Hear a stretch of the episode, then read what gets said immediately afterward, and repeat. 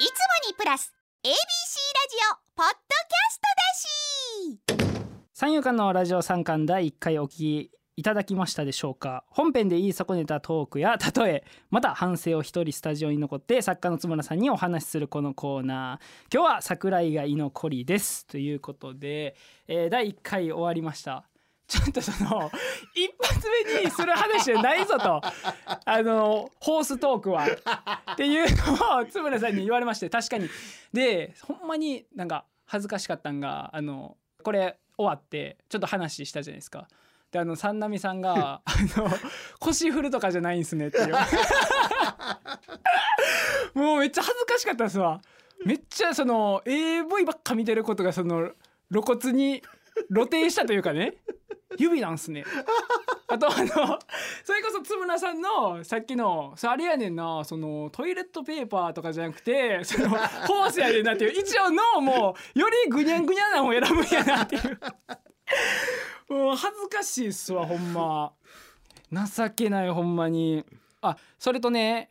その僕がちょっと本編で言い損ねた例えです。ちょっと僕行こうと思ったんですけど言わへんかった例えが、さっき稲継のお風呂が潰れて銭湯行かなあかんみたいな時に、そのいやまあ エイチツー のあの国見の風呂が潰れた時に雨宮ひかりんとこ行ったみたいなことはないのって言おうと思ったんですけどそれはまあやめましたそれはねパッとね思ったんですけど、まあこれはまあ言ってもしゃあないかっていうあ、じゃああとあのまあ、僕らの自己紹介の回の割にはなんか エービーシー の社員の人のあれ何やったんですかとかいう話をしてしまったんで、その稲継のじゃあちょっと俺が信じられへんというか、まあ人となりを表してるじゃあエピソードをじゃあ最後言っときます。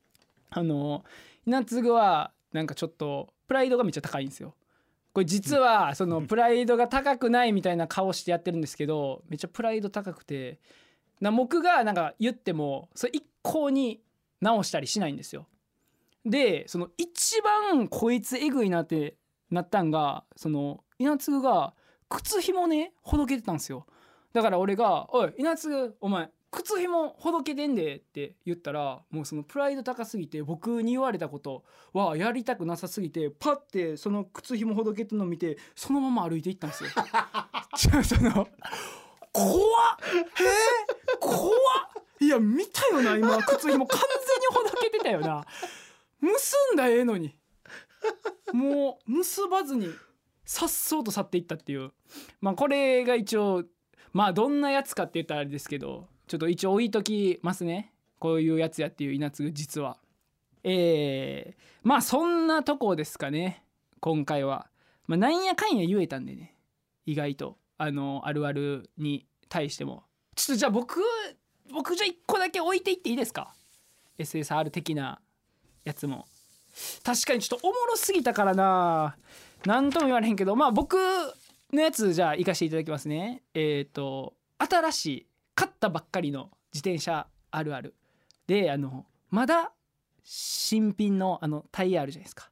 であそこにちょっとフォーカスしてほしいんですけど、あのまだ新品やから生えてるあのゴムの触覚みたいなやつ引っ張ってちぎるはい、これがちょっと一応僕の中では、いやでもこん中マジで エスアール ぐらいなんかな意外とうん、ちょっとどしどしそっちの方もねお願いしたいと思います。ということで引き続き感想はハッシュタグラジオ三巻でお願いします。三遊間のラジオ三巻、来週も頑張ります。ありがとうございました。